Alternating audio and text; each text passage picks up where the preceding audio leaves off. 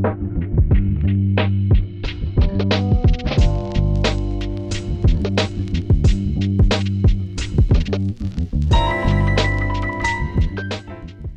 привет! Мы находимся в студии Red Barn, и вы слушаете «Жилищный фонд» — подкаст о культурной истории дома. В нем мы будем разбираться, где жили люди разных эпох, откуда взялся уют и как менялось наше представление о месте, где мы проводим большую часть нашей жизни.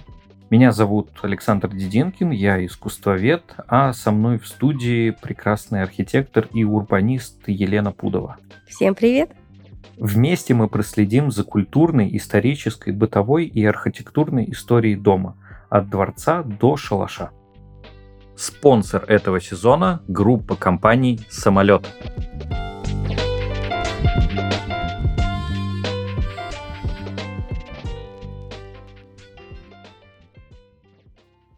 Мы сегодня поговорим, наверное, про одну из самых животрепещущих тем в вопросе того места, где мы живем, это планировка. Как менялась планировка, когда вообще придумали, что нужна какая-то планировка, а, какие были у нее варианты. Да, тема животрепещущая, и она продолжает животрепетать, как это говорили в известном фильме. Ну, я считаю, что надо, как всегда, начать с самих себя. Расскажи, в какой планировке ты живешь. У нас однушка, у нас большая кухня с эркером, соответственно, комнаты, в которой соединены комната, кабинет, спальня. Я не знаю, как это назвать, но наша квартира — это 33 квадратных метра, полностью приспособленная для того, чтобы два наших кота тагидыкили просто вот э, на все четыре лапы. На все восемь лап, ну, если суммировать. Как-то так. Прикольно. Я живу в старом фонде, поэтому у меня довольно такая необычная планировка. Когда мы купили квартиру, там были три комнаты и микроскопическая кухня. А теперь у нас есть две комнаты, но а, больше нет э, коридора. Такая типичная ситуация, когда была когда-то большая квартира, это был доходный дом, а после революции ее разделили, видимо, на несколько квартир, и вот я сейчас живу как бы в части когда-то угу. большой красивой квартиры. Угу, интересно. Ты знаешь, я, наверное, тоже расскажу про дом моей семьи, да, там, где я родилась. Это был дом 50-х годов постройки, но дом частный, на два хозяина разделенный. И где-то в 90-х папа достроил большую часть, второй этаж, ну, потому что большая семья, надо всем по отдельной комнате. И получилась у нас такая смесь. То есть старый такой дом, и там даже осталось, ты не поверишь, не то чтобы печка, но, короче, дымоход от нее. Это прикольно. Но помимо того, что мы расскажем про себя, надо вообще как-то подойти к вопросу, как давно в жизни человечества появилась такая вещь, как планировка. Ну, я так предполагаю, со времен пещерных, так скажем, вот этих экзорцисов в интерьерчике. То есть, когда человек понял, что, оказывается, мусор не надо складывать там, где он ест, да, потому что это оборачивается нехорошими последствиями организма. И стоит, так скажем, отхожее место удалять от жилища, вот тогда вот и у нас появилось первые планировочки. Не по фэншуй, но появились. Ну, это хорошая версия но человечество прошло, как мне кажется, через несколько таких возвратов и повторений. Мой любимый пример про интересные планировки, он связан с одним из первых протогородов, который вообще появился в мире. Он и сейчас находится в Турции. Называется он э, довольно смешно «Читал Хьюк». Угу. И это город, там даже были не дома, а такие жилые капсулы. То есть это были такие кубические помещения площадью, это как сейчас студии, от 18 до там около 40 метров самые большие были. И у этого помещения вход был через крышу.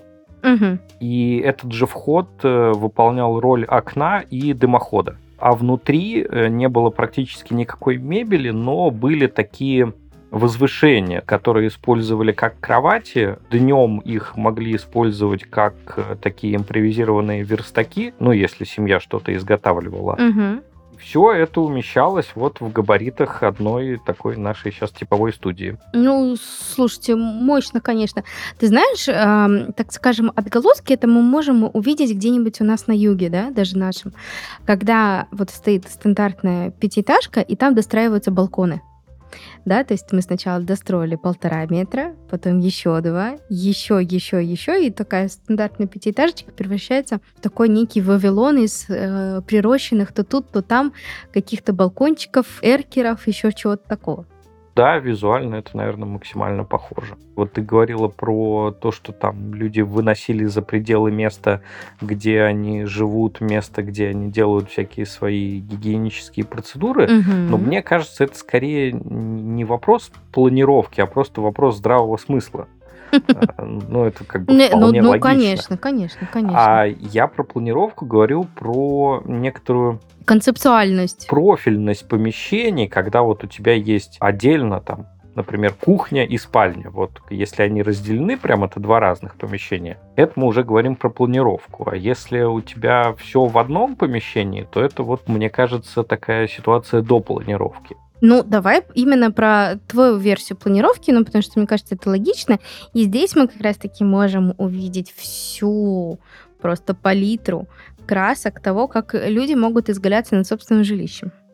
Ну да, и большую часть своей истории люди на самом деле жили в одном большом каком-то пространстве, которое не было разделено на кухню, столовую, кабинет, гардеробную и так далее. Ну, я с тобой вот тут прям буду спорить.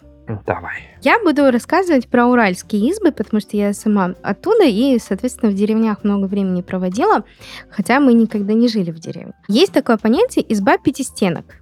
То есть ты вот не поверишь, мы сейчас с тобой пойдем на сайт объявлений, вобьем купить сруб, ну, соответственно, да, деревянный, и там прям будет современное объявление, поставим вам сруб пятистенок, то есть это дом где-то 70-80 квадратов, да, ну такой, то есть небольшой, не маленький, средненький такой, и там 5 стен, то есть 4 внешних и одна внутренняя. 4 внешние, одна да, делит ну, да, на две да. части. Ну, это уже такой, так скажем, немножко побогаче вариант.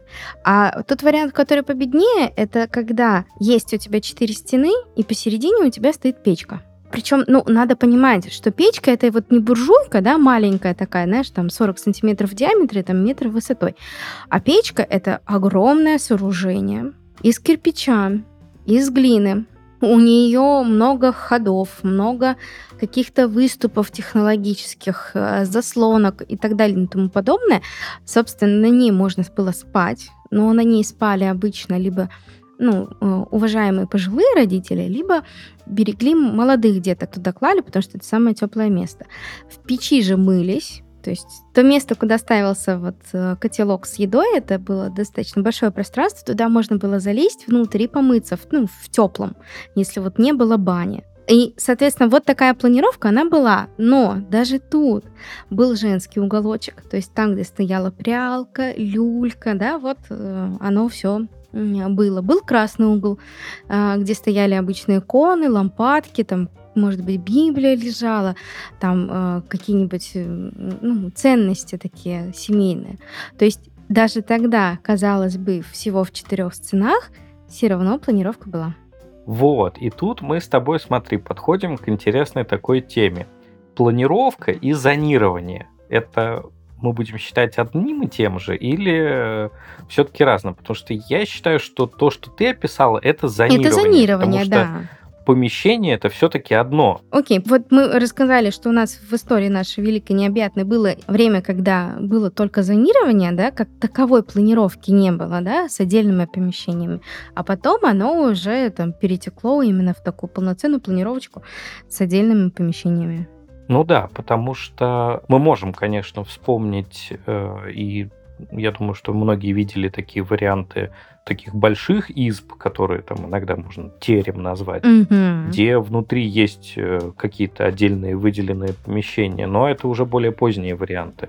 Мы можем вспомнить э, какие-нибудь там музеи Московского Кремля и точно понимаем, что там, ну, в супер богатых дворцах и домах тоже были отдельные помещения. Но вот в такой широкий обиход э, планировка все-таки пришла достаточно поздно в исторической перспективе, уже ближе к, ну, у нас там к 18 к 19 веку, Мгм. а в Европе там чуть пораньше, когда э, люди, ну, не только там те 0,005% супербогатых людей смогли себе позволить жилой дом с более чем одной комнатой. Мне кажется, планировка начинается тогда, когда у тебя больше, чем одна комната. Вот. Мне, допустим, нравится история про Финляндию, когда в каждой квартире есть сауна.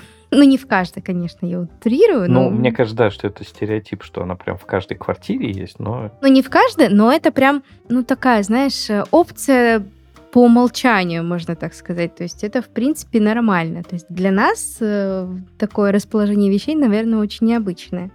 Да, соглашусь. Э, Я сейчас хотел придумать, э, есть ли у нас что-нибудь такое необычное, чего ни у кого нету, но... У нас есть в хрущевках антресоли. Ну, в хрущевках, брежневках. Ну, антресоли это довольно старая тема все-таки, мне Ну кажется. да, может, она уже не наша. А, Много они где были.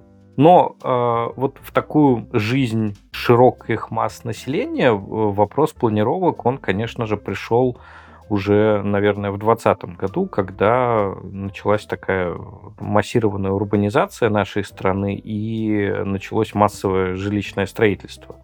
А, Тогда, собственно, все стали разбираться в планировках, потому что до этого, ну, я имею в виду до революции, типичной планировкой, ну, например, доходного дома была так называемая там квартира гребенка, а, где у тебя есть коридор, все комнаты, например, по одной стороне этого коридора, и, как правило, они еще имеют внутренние проходы, которые называются амфилады Мгм. ты можешь как бы по коридору всю квартиру насквозь пройти, а можешь через э, двери. Это вот самый распространенный вариант. А уже в советское время появились наши любимые варианты. Там смежные комнаты, раздельные комнаты, совмещенный санузел, раздельный санузел. Ну, это уже А, такое, И все да. это, конечно же, обогатило нашу жизнь. Мгм. Ну вот смотри, допустим, вот у нас Раскольников, да, персонаж романа, он жил, ну, в достаточно такой неуютной, мне кажется, недвижимости, но вот описание сохранилось, удивительно, что там он какой-то, он был в планировке похож на гроб, да, там, что у него, Ну, по подожди, сути- там все-таки шкаф был. Ну, И шкаф, мне кажется, да, да. что у Раскольникова было довольно уютно. Ну, может быть. Ну, вот у меня почему-то ощущение было прям фу-фу-фу от описания. Прям аж мурашечки. Благо мы знаем совершенно точный адрес, где Раскольников жил, и это как раз вариант э, вот тех самых доходных домов, которые э, включали в себя, наверное, самый большой вариант э, планировок. И, кстати, вот эта идея с амфиладными коридорами, она тоже была очень полезна владельцам доходных домов, Мгм. потому что они могли по-разному как бы комбинировать количество комнат, которые они сдают человеку. То есть, например, ты, не знаю, снимаешь в доходном доме квартиру в там 5 комнат, а Мгм. потом тебе, ну там, у тебя семья расширяется, не знаю, ты можешь доснять еще одну комнату, если там э, хозяин может тебе это сделать, и он просто как бы открывает тебе какую-то дверь, и у тебя появляется еще одна комната. Мгм. А Раскольников жил тоже в таком варианте дома, только он жил в самом-самом дальнем флигеле, на самом-самом последнем этаже, и там действительно все превращалось в такие буквально а, какие-то уголки, закутки, и, конечно Краюшечки. же, сдавали все ну, максимально компактно.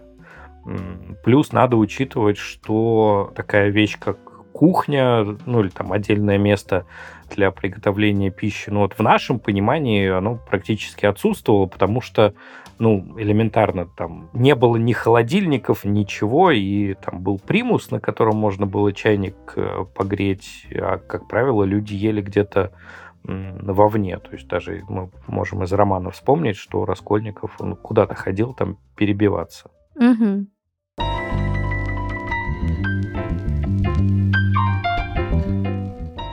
У людей становится все больше вещей. Велосипеды и коляски, зимняя и летняя резина, чемоданы и запасные стулья для гостей. Все это нужно где-то хранить. Раньше на помощь приходили большие шкафы-купе, антресоли и общие коридоры на этаже. А лоджии и балконы нередко превращались в кладовку. Такие решения крадут метраж комнат и захламляют пространство. К тому же, даже самая просторная квартира не будет удобной, если там негде хранить вещи. Сейчас девелоперы учитывают потребности клиентов и планируют ЖК так, чтобы людям не приходилось жертвовать местом для жизни. предусматривают в квартире специальные помещения для хранения вещей, организуют кладовые келлеры в подземном паркинге, а в местах общего пользования – колясочные и места для велосипедов. По результатам исследования, большинству клиентов группы «Самолет» при выборе квартиры или апартаментов важно наличие кладовых помещений.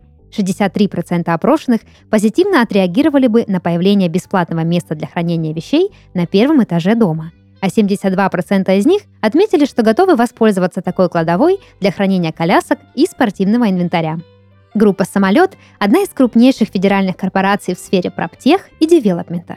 Периметре группы развиваются сервис квартирных решений «Самолет Плюс», управляющая компания, фонды коммерческой и арендной недвижимости, девелопмент проектов во всех ценовых сегментах, ИЖС, курортная недвижимость и другие.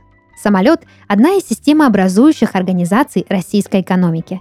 Группа занимает первое место в московском регионе по объемам текущего строительства и второе место в России – имеет представительство в более чем 230 городах России и стран СНГ, и штат около 10 тысяч сотрудников. Миссия компании – создавать новое качество жизни в современных городских кварталах и сохранять людям самый ценный ресурс – время. Узнать подробнее о самолете и выбрать квартиру своей мечты можно по ссылке в описании.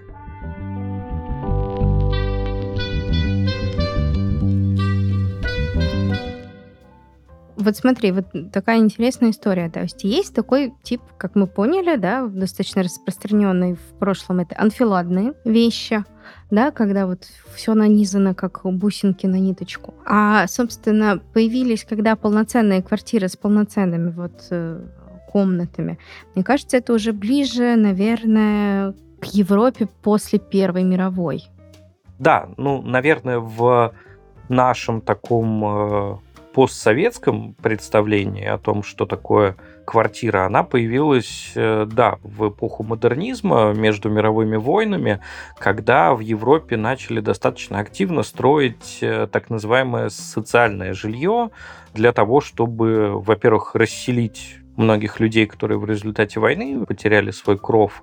И за счет того, что усиленно началась индустриализация, в города просто стали приезжать много народу, и понадобилось э, для них э, какое-то достаточно благоустроенное жилье. Понятно, что вначале это были вещи, похожие на общежитие и то, что у нас называлось бараками, но со временем это стали вот такими какими-то небольшими квартирами, причем тоже на первых этапах всегда в таком социальном жилье под нож шла как раз кухня, потому что, ну, рабочий у него есть столовая, там, вечером он тоже может куда-то сходить, особенно в Советском Союзе, где считалось, что женщина тоже человек, равноправный член общества и тоже работает где-то на производстве. В общем, не место ей на кухне. И вообще кухня — это то, что должно быть изжито. Даже строили специальные дома коммуны, в которых в квартирах в принципе не было кухонь, потому что на первом этаже, как правило, была одна общая столовая, в которой можно было и позавтракать, и пообедать, и поужинать. Ну, что удивительно, сейчас же эти дома некоторые сохранились, да, и перестройкой этой ну, занимались, наверное, в 90-е, ну, по крайней мере, у нас в России. И появилось такое понятие, как малосемейка.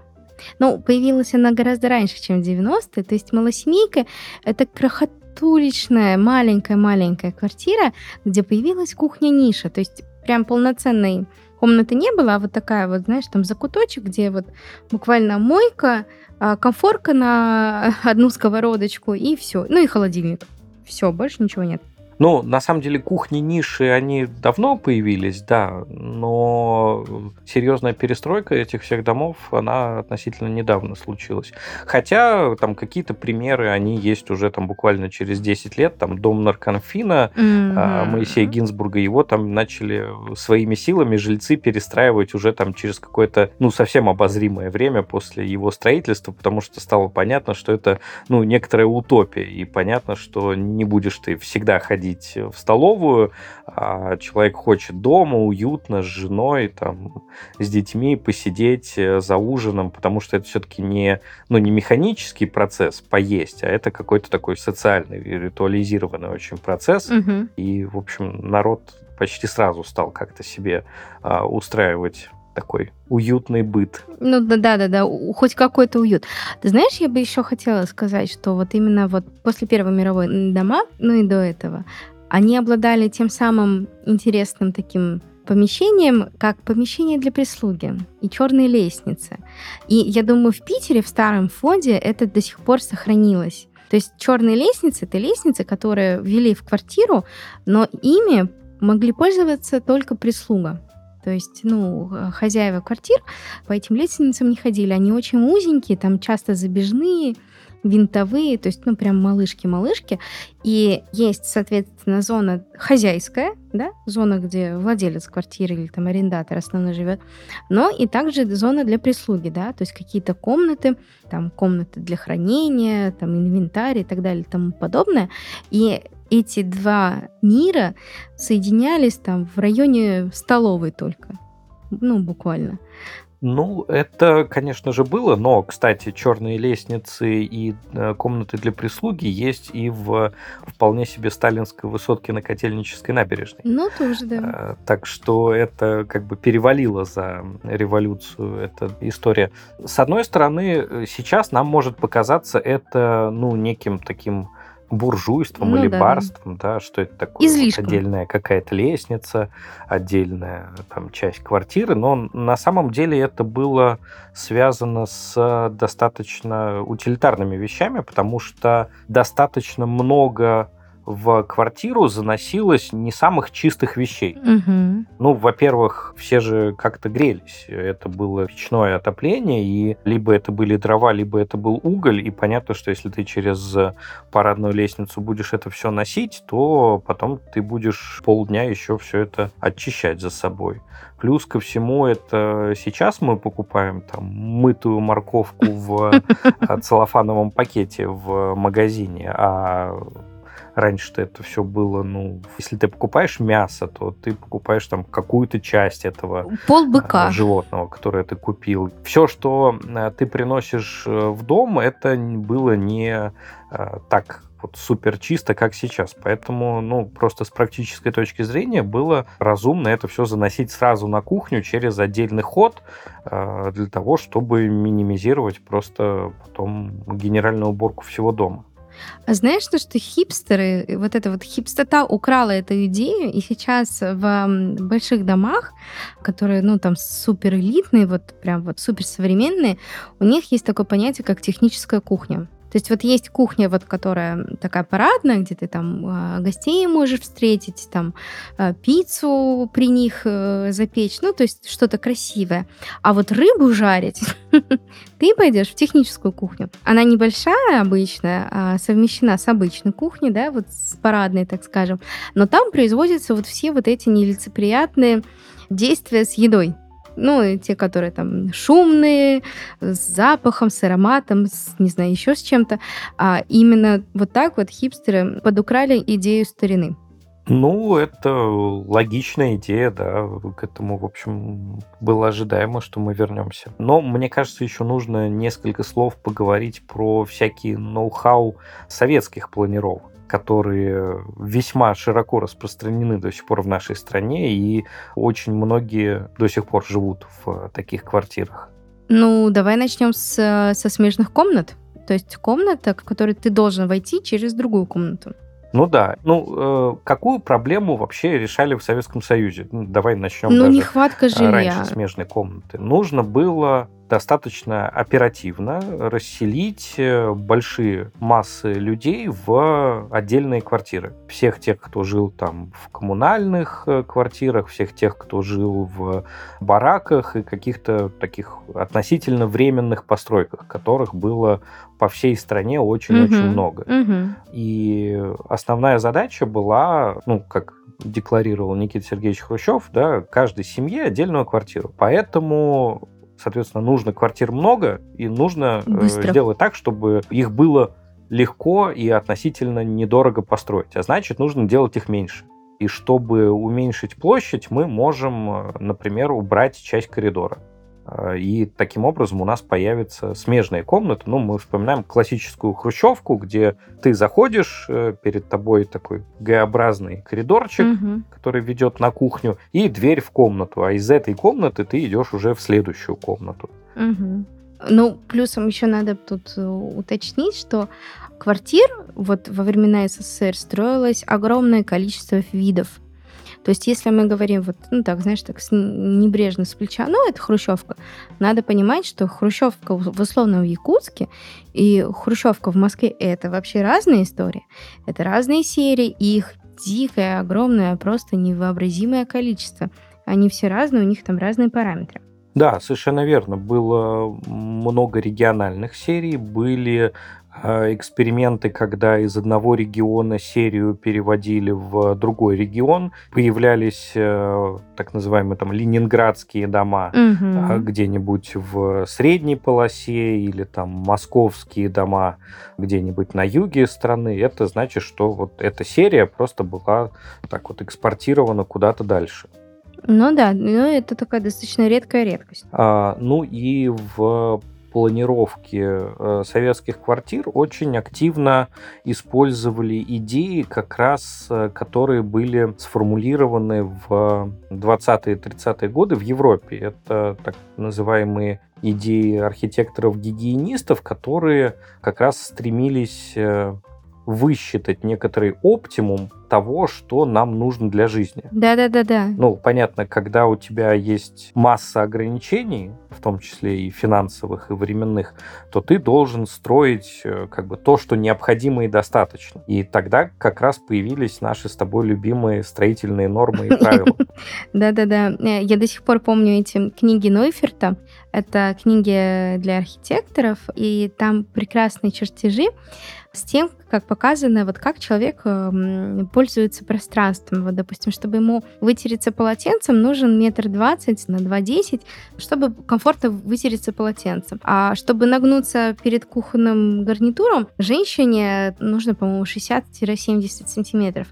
Что забавно, э, когда ты начинаешь листать эти книги, там такие картинки клевые, там такие иллюстрации, вообще там все понятно. Очень клево. Все продумано до мелочей. Из разряда архитекторы и аналитики, они посчитали, сколько человеку нужно, допустим, количество носков, ну вот там в течение года там, условно 5 пар. А вот пальто можно э, носить одно на 5 лет. Соответственно, шкаф тебе нужен э, для верхней одежды маленький, а вот там для белья чуть побольше, но не сильно большой. И вот этот шкаф, он стоял там возле северной стены. И вот это все было просчитано до мелочей. Ну да, и была тоже, вот мне как-то в память въелась такая норма, что э, человеку нужно 50 сантиметров э, штанги в платяном шкафу для того, чтобы развесить всю свою одежду. Ну, то есть вот полметра. Это должна быть вся твоя одежда, которая висит на плечиках. Э, ну, нужно понять, что это... Э, как бы то время, когда у людей не было там футболок, э, ну, еще чего-то такого, что мы сейчас, например, ну, то есть большая часть одежды висела на вешалках. То ну, есть, да. э, кроме вешалок, это были действительно только, наверное, белье и носки. Ну да. А, то есть надо понимать, ну, может быть, что... какой-нибудь свитер, который тебе там жена связала. Да, то есть надо понимать, что количество вещей было намного меньше. То есть был, допустим, парадный костюм, повседневный костюм, две-три рубашки. И на этом все. Ну да, и вот э, как раз под такие нормы эти квартиры очень даже и подходили. Плюс ко всему э, важно помнить, что это сейчас мы смотрим на однокомнатную хрущевку 33 квадратных метра, там, где вход в кухню через комнату. Были же еще такие, где ты заходишь, сначала заходишь в комнату, а уже из комнаты попадаешь в кухню. Супер-микропланировки. И это нам сейчас кажется чем-то таким ну... Необычно. Мягко скажем, да. Чем-то, что мы придем посмотреть просто из этнографического интереса и никогда не будем рассматривать для покупки. Но тогда для людей это было, ну, поистине спасение, потому что альтернативой была жизнь где-то, да, либо с кучей других людей за стенкой, либо с кучей других людей там и общей кухней, на этаж э, в каком-нибудь бараке и так далее. Ну, в общем... Напоминаю слушателям, если вы слушали предыдущие подкасты, я рассказывала, что моя мама и моя тетя, они родились в землянке. То есть, э, собственно, сейчас мы, ну вот, э, наше поколение живет в комфортной квартире. То есть шаг к комфортному проживанию сделан, ну, просто огромный. Просто, ну, величайшие умы это создали. Ну да, и опять же таки, советские планировки, но вот те, над которыми мы так иронизируем сейчас, это же одни из первых угу. планировок. Да, их было построено так много, и они построены, ну, опять же таки важно отметить, настолько качественно, что они, во-первых, стоят до сих пор. Напомню, что хрущевки вообще-то планировались там лет на 25, а потом их должны были все демонтировать. Но вот они радостно вот сейчас в Москве только идет реновация, в остальных э, регионах они продолжают здравствовать. А затем же планировки улучшались и улучшались и улучшались. И на излете э, Советского Союза появлялись ну, достаточно интересные с точки зрения э, планировочных решений квартиры, и появлялось довольно много а, того, что назывались не э, серийные, не типовые, а индивидуальные проекты домов. Угу. Ну, то есть есть хрущевки, есть брежневки. То есть если мы сейчас зайдем на сайт объявлений с квартирами, прям вот в, э, в описании квартир пишут брежневка улучшенной планировки. И она стоит дороже, потому что планировка действительно лучше. Там кухни побольше, там балкончики. Ну, то есть э, это действительно считается, ну, жильем класса выше, чем предыдущие серии домов. То есть как бы эволюция на лицо. Да, бесспорно. И было проведено очень много в Советском Союзе экспериментов с э, разными сериями того, как они себя могут чувствовать и в разных климатических зонах, и в разных ситуациях использования. И, например, есть э, такая достаточно массовая в Петербурге точно, но и распространенная за пределами Питера серия, которая называется 137, угу. в которой впервые в Советском Союзе. Это не было а, нигде заявлено, но как-то знающие люди сразу поняли, а, там закладывалась возможность дальнейшей перепланировки этой квартиры, потому что несущие стены шли шагом а, около 6 метров, а между были только перегородки, которые ты мог со временем как-то поменять. И это такой вот был очень интересный задел архитекторов, которые понимали, что, возможно, когда-то их вариант планировки устареет, и человек захочет что-то поменять. Угу. Слушай, ну а вспомни вот эту вот серию, по-моему, она 70-х годов «Дома-корабли». Я просто, когда их вижу, это ну, такая романтика, это такая красота, просто невообразимо. Они обычно очень светлых оттенков, почти белые, длинные, и у них такое палубное остекление, ленточное балконов, смотрится, ну, просто невообразимо даже до сих пор, там, прошло лет 50. Сейчас все слушатели из Питера, Будут которые знают, что это такое и видели их, э, скажут, ну, Лен, это все не так. Ну, на самом деле, корабли бывают разные. Есть несколько примеров у нас в Питере, когда корабль настолько хорошо отреставрировали, что он выглядит вот действительно, как ты сказала, как э, новый классный дом, угу. когда они покрашены в два цвета, действительно много белого, акцентированные детали каким-нибудь таким холодным нордическим серым или серо-зеленым сделаны. Это выглядит круто. А когда они уже такие повидавшие виды и подуставшие, они выглядят, конечно же, довольно удручающе.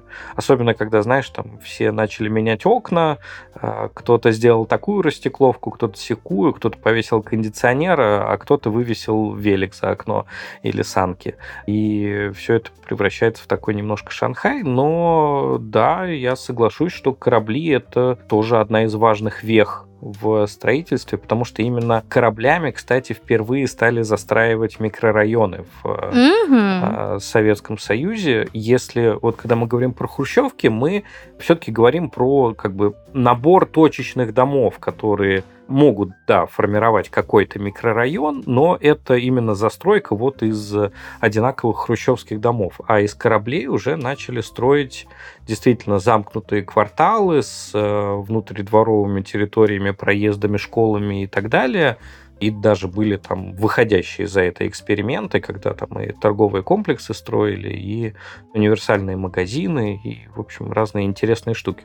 Угу. А ты знаешь, я сейчас живу в доме серии П. Не поверишь, P44K а, — это, ну, панельный дом, очень популярная серия в Москве.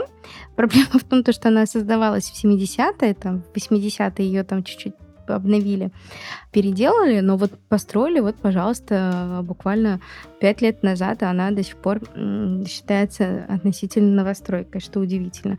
То есть с 70-х годов некоторые вот эти проекты до сих пор могут строиться.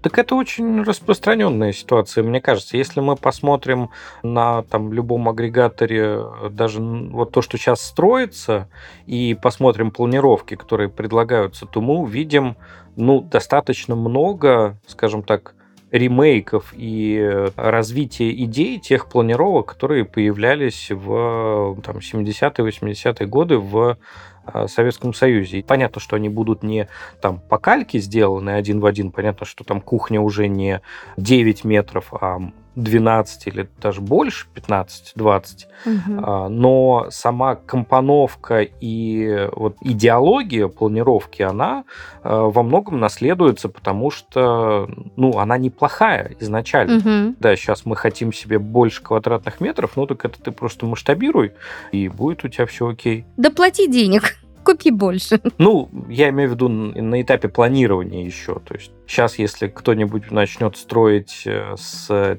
теми габаритами, которые были там приняты в Советском Союзе, не знаю, в 78 году, ну, вряд ли он эти квартиры э, хорошо продаст. Хотя, может быть, и продаст, не знаю. Бывают же там у вас в Москве 7-метровые квартиры. Конечно, господи. Ты знаешь, вот э, сейчас вот современные наши застройщики, которые входят в топ даже 20, они создают свои собственные серии домов. И причем они очень узнаваемые. То есть ты едешь в новое ЖК, которое построилось, ну, буквально вчера, и ты понимаешь, ага, это серия от этого застройщика, и я знаю примерно, какие там планировки. Из современного, вот что обычно застройщики привносят, да, лет это пять назад почему-то они отказались от балконов ну, так достаточно массово, и они перестали балконы делать. Сейчас они балконы возвращают, потому что люди как-то э, прикипели к ним душой за эти годы к балконам и просят их вернуть. Но самое интересное, вот что для меня прям очень ценно, я, я дикая шмотница, у меня огромное количество одежды и всего-всего-всего. И что меня прям радует, что в таких планировках обычно есть кладовая или гардеробная. И я такая, боже мой, какое счастье.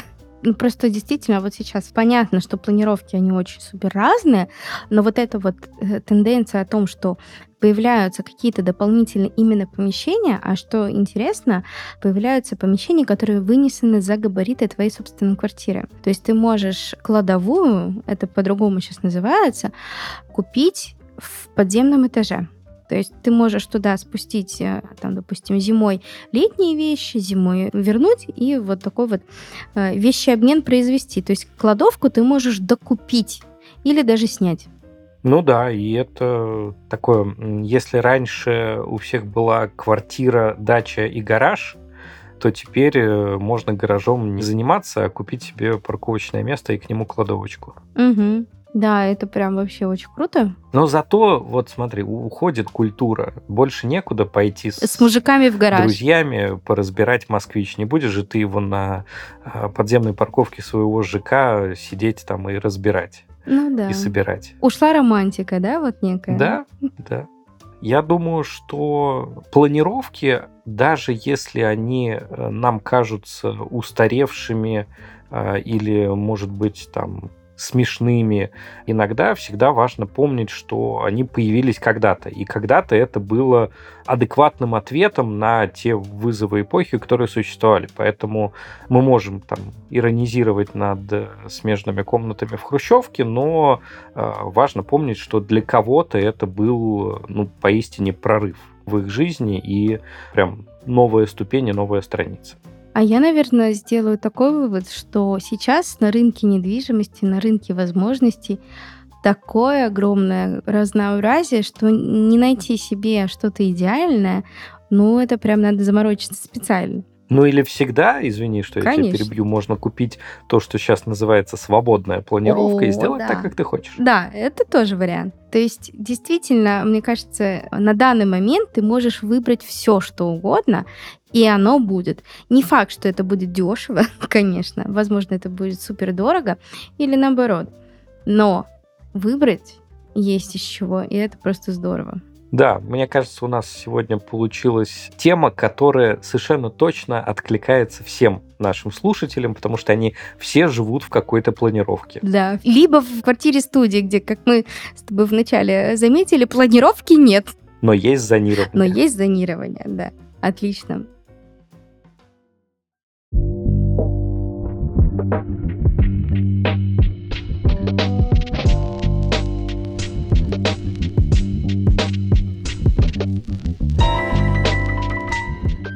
Вы слушали подкасты «Жилищный фонд». Подписывайтесь на нас на всех платформах для прослушивания подкастов. Увидимся на следующей неделе. Пока-пока. Пока-пока. thank you